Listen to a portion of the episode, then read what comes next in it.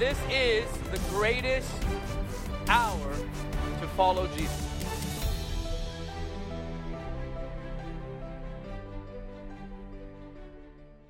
Jesus, we love you. You're beautiful. And we're hungry.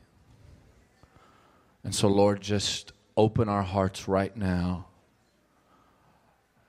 as we posture ourselves to receive from heaven. We are open to whatever you want to give us and however you want to bring it.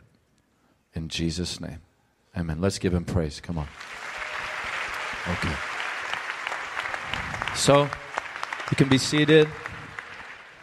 What a dream. Um, Reinhard was supposed to be on the panel, as you know. And uh, we're all praying and believing, Dan and the rest of us, for his complete, complete breakthrough and miracle. Amen? Amen. That he'll just be strong and preach the gospel there in Lagos for that crusade next year.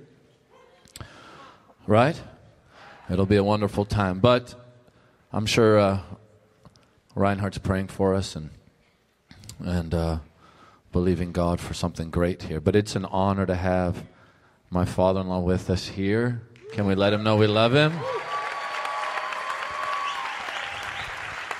And uh, he's probably inside. I can read his thoughts.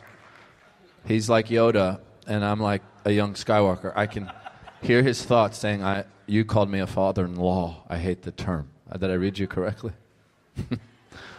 so uh, to have him here with Bill and Lou, my God, are we in for a treat? I love you both. I love all of you. Thank you so much. So, this was my heart. This is a Jesus conference. And our desire has always been to make Jesus central. I, I figured if, if Jesus became first, foremost, the rock and the water that flows from the rock, the cloud in the middle of the camp, that maybe we could all work together to win the whole world to Jesus. I mean, look at this. We've got the Sisters of Mary. We've got a Catholic priest over there. Jean Michel, where are you, buddy? Stand up, would you? Stand up, Jean Michel. Show my father in law your shoes. Father Gucci, look at these shoes.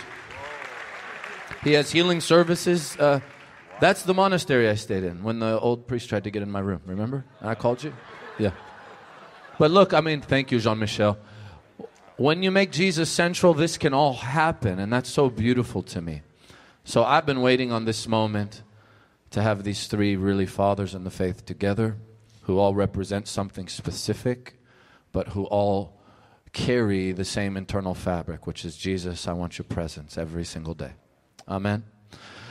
So my desire was is to to to in honor uh, take questions from those that the Lord is raising up in this next generation. People I love so dearly, all of you. This is so special to me. I'm like a kid in the candy store right now. We were in the back, and Nathan grabbed me. Isn't it good to have Nathan Morris stop by? Welcome, Nathan. Nathan's joining our conference next year in Ohio, in Ohio and hope, yeah, it's going to be awesome. But uh, my heart was, I think we've all been impacted by all three of these great men of God, huh? And so, I, in honor, I wanted to field questions from this next generation. So, Dan, why don't we start with uh, you? You've you determine who you want to start with, and we'll work the opposite way. Sounds good. Well, I, I think the first question would be for Pastor Bill. And uh, the question would be, uh, where do you get all your great jokes? No, just joking. um, I think when, when people think of you, they think of Bethel. I think those two things go together and can't be separated. And Bethel has touched the world. I'm sure you are aware of that. Everywhere that I go, I hear uh, of different movements that are springing up, and, and um, the Holy Spirit is touching many people because of what He did through your uh, church and your ministry. I think that that's something every leader and every pastor wants to see emulated in their own ministries, and that's a good thing. What would you say to leaders and to pastors? How can they cultivate a culture of revival in their, in their lives and also in their ministries? Well, it's nice to start with an easy, short question. 30 seconds should be enough time, I'm sure. Yeah. Um, You know, the prayer is on earth as it is in heaven. That means we have to discover what that world's like. And that world has its primary focus on the presence of God. There's no shadows there because He is everywhere shining at once. Because that's the reality there, when we pray for this world to be transformed, we have to learn how to adopt a present centered culture. It's a value system. By doing that, we create atmosphere in which all the things we want to grow grow correctly. It's like a greenhouse. You have things that, that can't grow outside of the greenhouse that, that are healthy in a greenhouse. When we adopt kingdom culture in the church instead of church culture, the Lord protects the world from church culture, but He lifts the veil when we discover kingdom culture. And then that culture actually permeates and affects the value system of the world around us. And so, what happens is when you have a presence based culture, you have people that want to be with you because they call it a good vibe. They feel good when they're with you. What they don't know is that they're being mentored into a discipleship program of valuing the presence of God. They don't have language for it yet.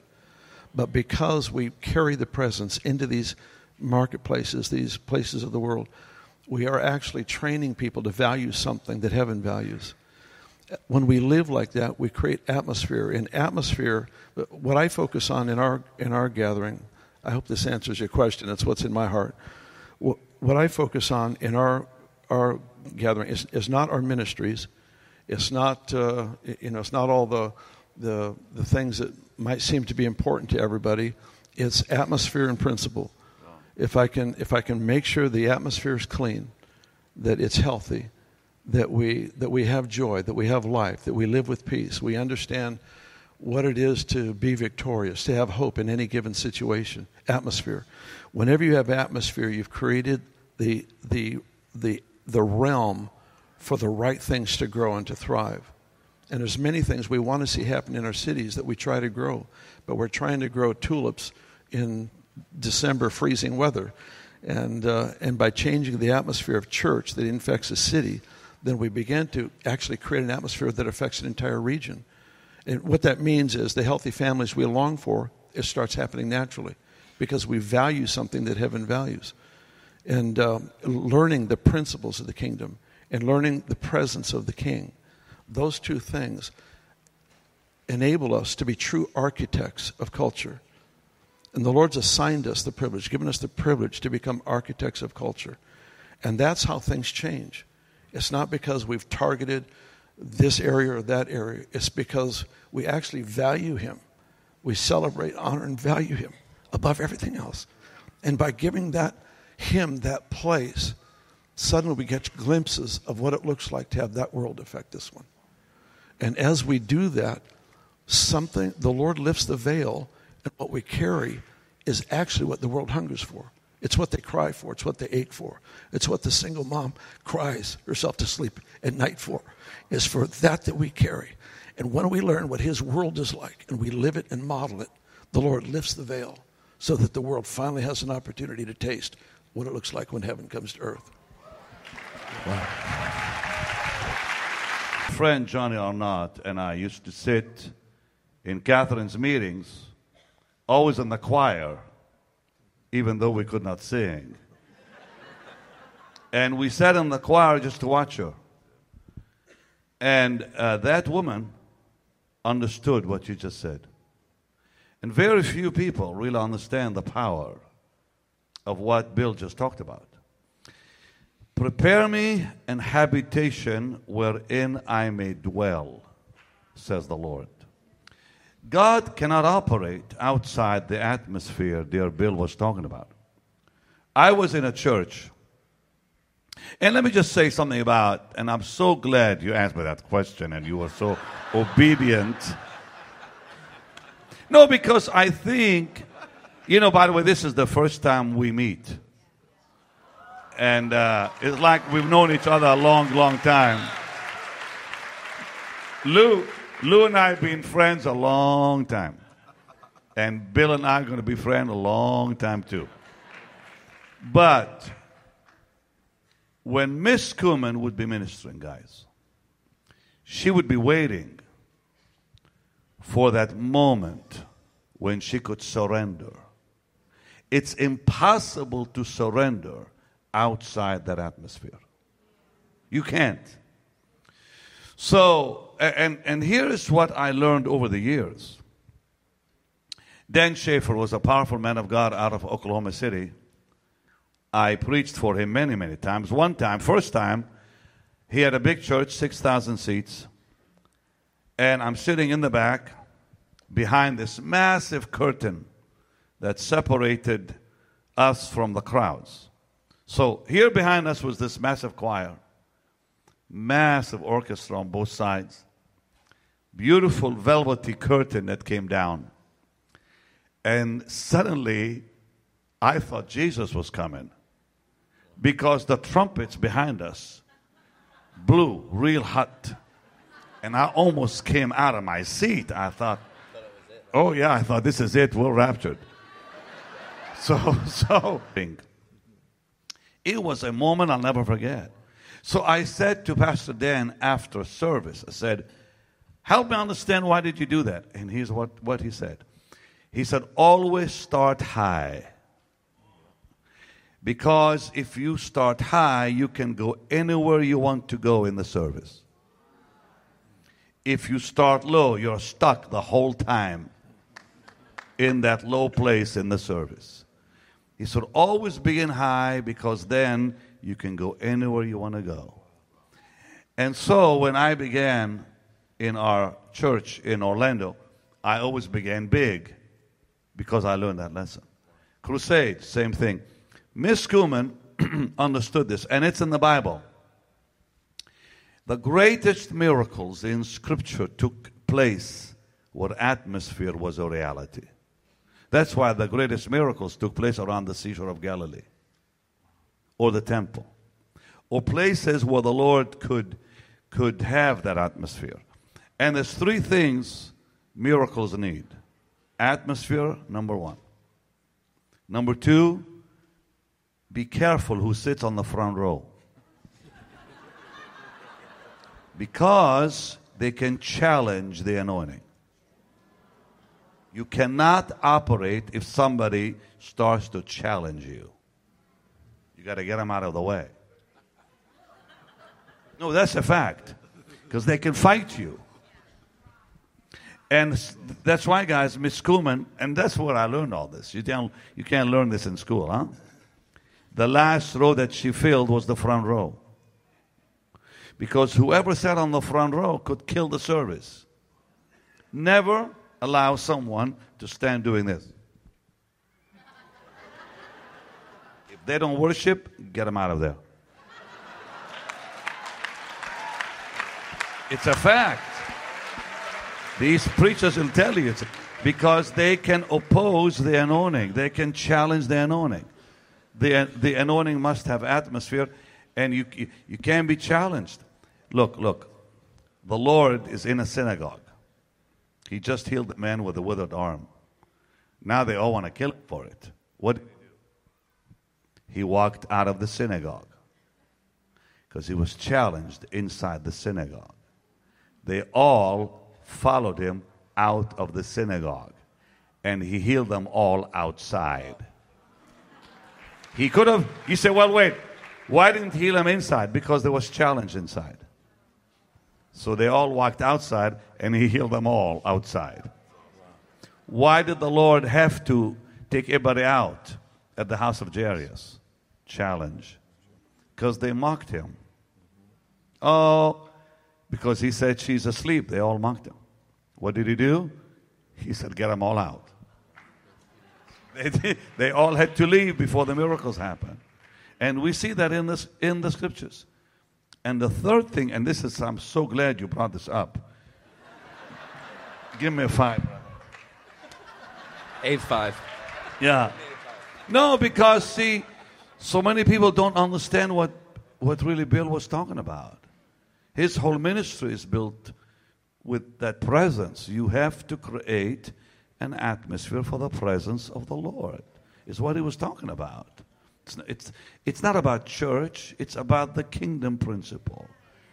The presence of God is what we need.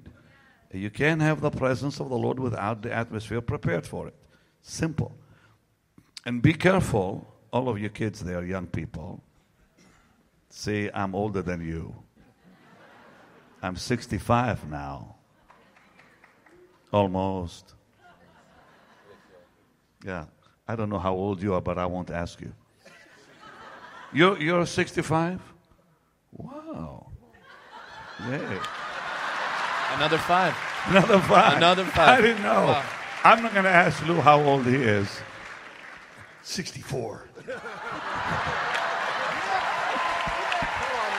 Yeah. But the, the third. You see anybody suspect on the front row here? Like Kevin? Yeah, yeah, yeah, He's Kevin. He's- Do- does he- Kevin belong next to the nuns? No, no, No. no, no, No. That's that's the spirit and that's the flesh. we love you, Kevin. You know I'm Theo having fun Lou. with you. Yeah. Uh, this question is for the young man in the panel. The 64 year old. The 64. Obviously, when we think of Lou Engle, we think of prayer and fasting. When did that hit your heart? Do you remember a moment in your life where tongues a lot, you know. And I remember decided I'm going to fast. And uh, so for three days, I mowed lawns and fasted. And I remember mowing lawns. It was almost as if a veil was taken away from me, and I felt like angels were all around me. And I realized that fasting was a gift to me that would open up the presence of the Lord personally. Uh, I've, I've seen the power of fasting in, in spheres. Uh, uh, but it all began with me personally, that in fasting I get bread from heaven because man shall not live by bread alone. He says this in the context of a fast, Jesus does. That's when it began with me. I, I began to explore this. And my, I think my second moment was I read that this kind cometh not out by prayer and fasting step into a realm of faith. So, my friend and I, we always fasted together over the last 32 years. And we were praying and fasting that we would see demons cast out because this kind coming out by prayer fasting. We fasted for 10 days. And on the 10th day, my pastor, Che Ahn, called me and said, Luke, come over here. I need you, to, I want you to pray with me. And uh, I won't go into this, into the, what happened, but it was an explosion power encounter with the demonic. And that person was immediately delivered. And for weeks, people would just get delivered. And we knew that fasting was a key that God had given to us, Jesus had given to us. So I, I, those were the initial openers to personal encounter, power encounter through the grace of fasting and prayer. Wow. Nathan, Bill.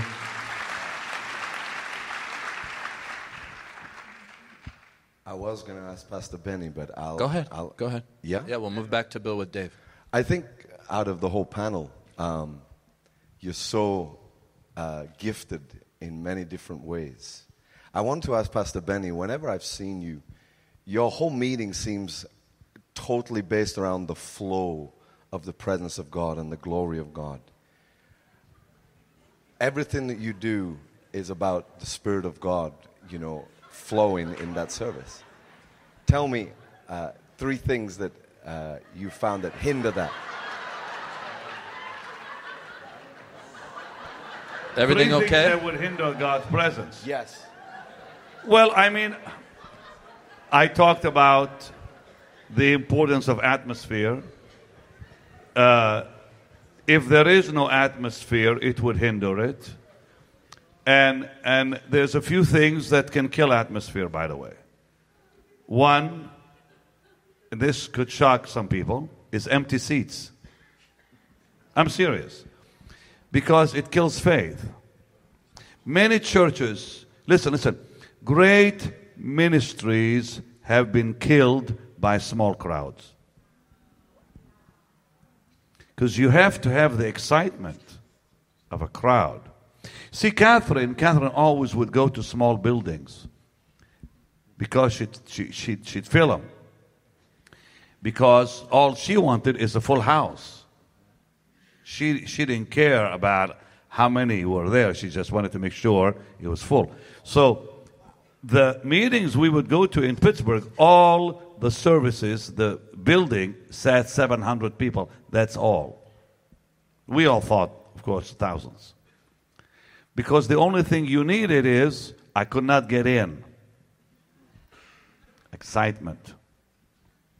The other thing that can really affect the presence of the Lord, and this, I'm so glad you brought that up. No, really, because I, I, I think the Lord is really in charge of this t- uh, here today. Uh, what I have experienced when it comes to the presence of God, the presence of the Lord, if you have individuals around you that are living in sin, it could affect what's happening to you. The flow, you're unable to connect with the Lord. That is vital that you be very careful that the, the individuals around you are living the life. They have to. And you know, you asked for, for three things, but there's many more things I can tell you. But one of the of the of the things I also experienced is distraction. That's deadly. It can literally take your attention away. You know, the Lord said, On the way, salute no man. He releases the, the anointing, and then he says, Don't even say hello to nobody on the way. And Elisha, same thing with his servant. Because the presence can lift. That's what most of us don't understand is we can lose that blessed presence. We cannot lose the gift. And people don't really realize there's a big difference between the presence of the Lord and the anointing of the Lord. They're, they're, they're not the same. God's presence is within our hearts and spirit, while God's anointing affects our body and our soul. Big difference. The presence of the Lord is in my spirit, man. The anointing of God only affects my soul and my body, it doesn't affect my spirit. And most people have no clue what I just said. Because you have to live it. Very big difference between the presence of God and the anointing of God. And let me just say this that I didn't plan on saying all this, but uh, if you took two bottles and you put half of the water from one bottle in a glass, then you took another bottle and filled the glass. Now the water cannot be separated. Think that your body is like, the, is like that glass all it is is a shell container. One bottle would be your spirit, man. The other bottle, the Holy Spirit. At salvation, we become one in spirit. That's 1 Corinthians 6:17. He that is joined to the Lord is one spirit. At that moment, you and the Lord cannot be separated. I in them, they in me, that they may be made perfect in one, right? Now, out of that, union flow two rivers. One river, I call it the anointing within and the, the, uh, the anointing without. The anointing that's in you is one river, the anointing on you is another river.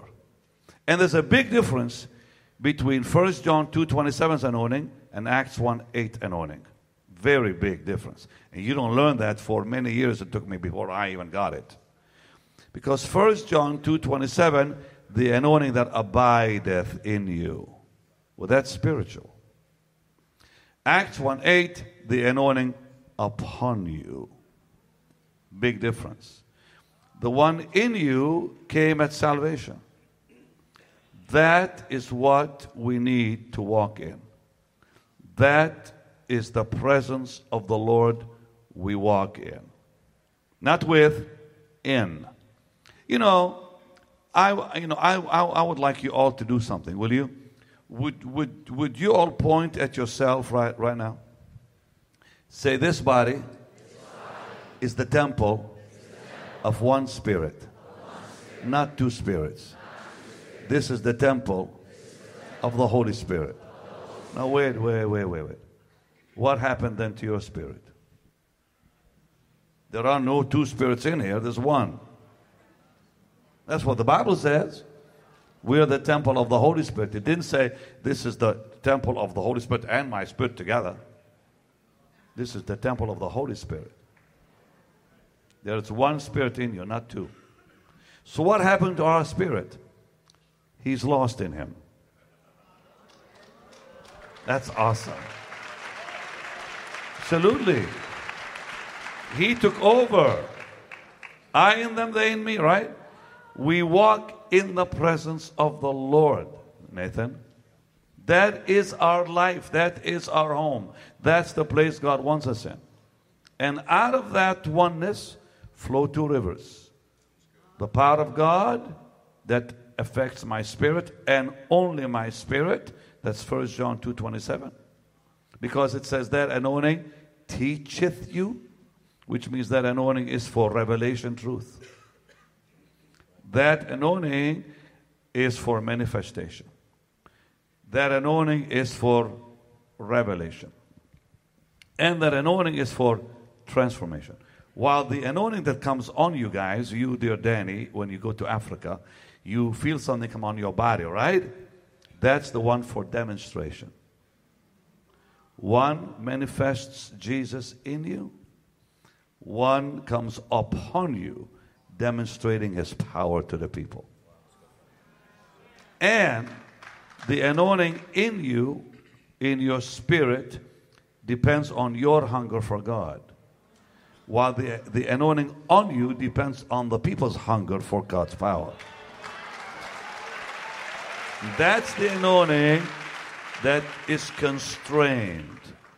Like sometimes when when you young people preach, young one wonderful servants of God, all of you, but you're young and I love it.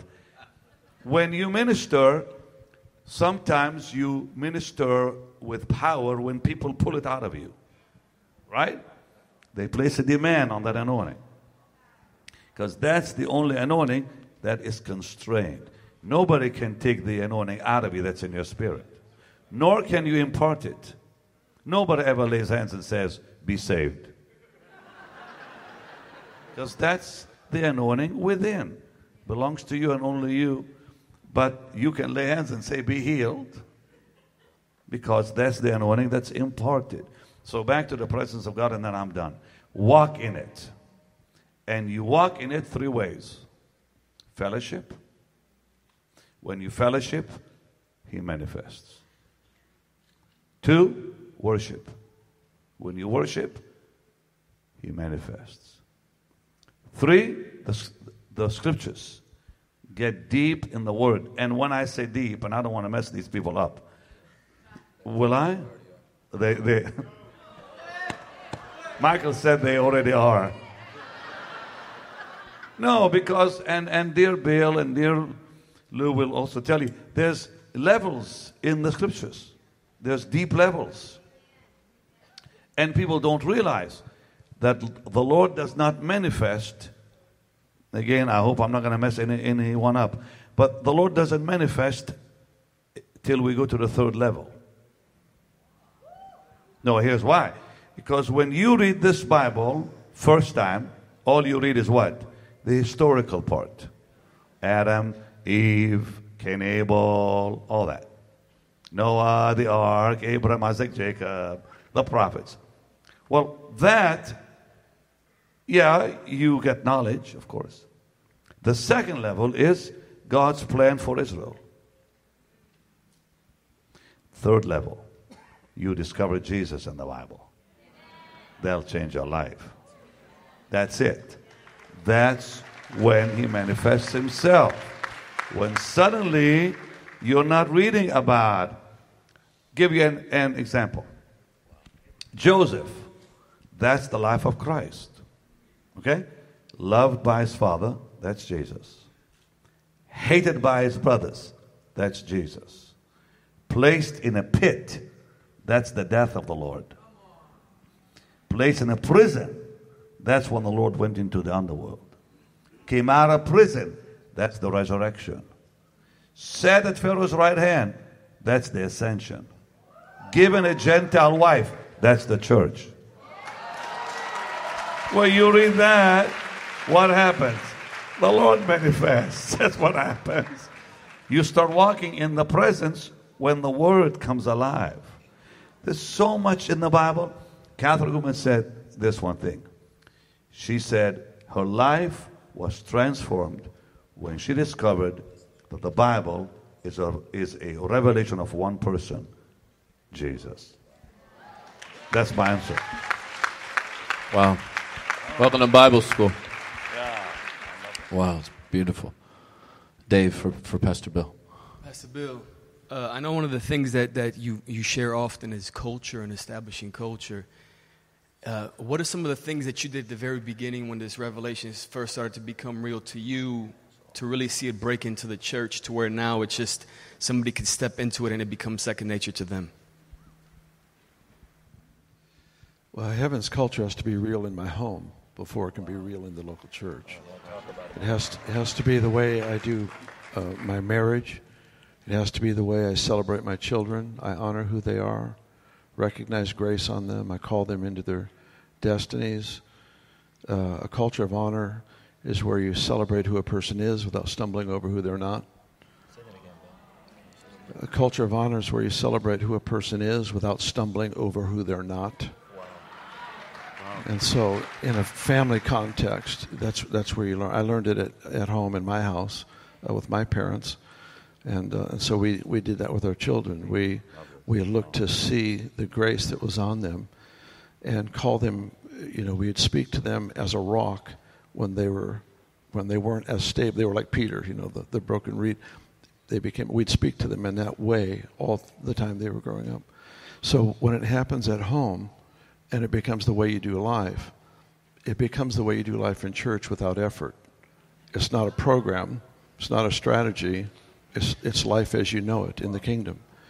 And when you have those kinds of values in your relationships, your friendships, your leadership, uh, all that stuff, it's not so much a program to train people to change the world. It's let's taste of heaven and see what could happen. Let's see if it can affect how we do life. Let's see if it can do relationships around that value system. Let's see if we can love our city the same way that we love one another. Let's see if we can become servants and stop trying to become masters. And when, when, you, when you take that approach in your house, where I become the servant of my wife and my children, I become the servant of our eldership team and our church family, then suddenly you have something that, that, that becomes a model for people to follow. They instinctively think in terms of how can I be a benefit to my employees? How can I be a benefit to the city I love and serve? And uh, it's not so much a strategy or plan as much as is just learn it, learn it in your close friendships.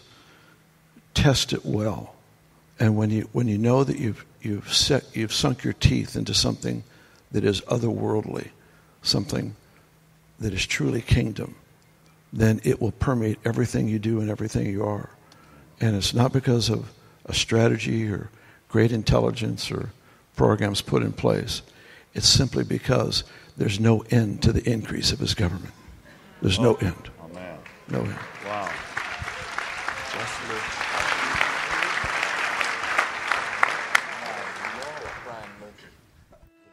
To get daily teaching from Michael and to follow our event schedule around the world, please follow us on Facebook, Twitter, and Instagram. Be sure to subscribe to the Jesus Image TV YouTube channel as well. By partnering with Jesus Image, you will help us take the saving and healing power of Jesus to the world. Your giving changes lives forever.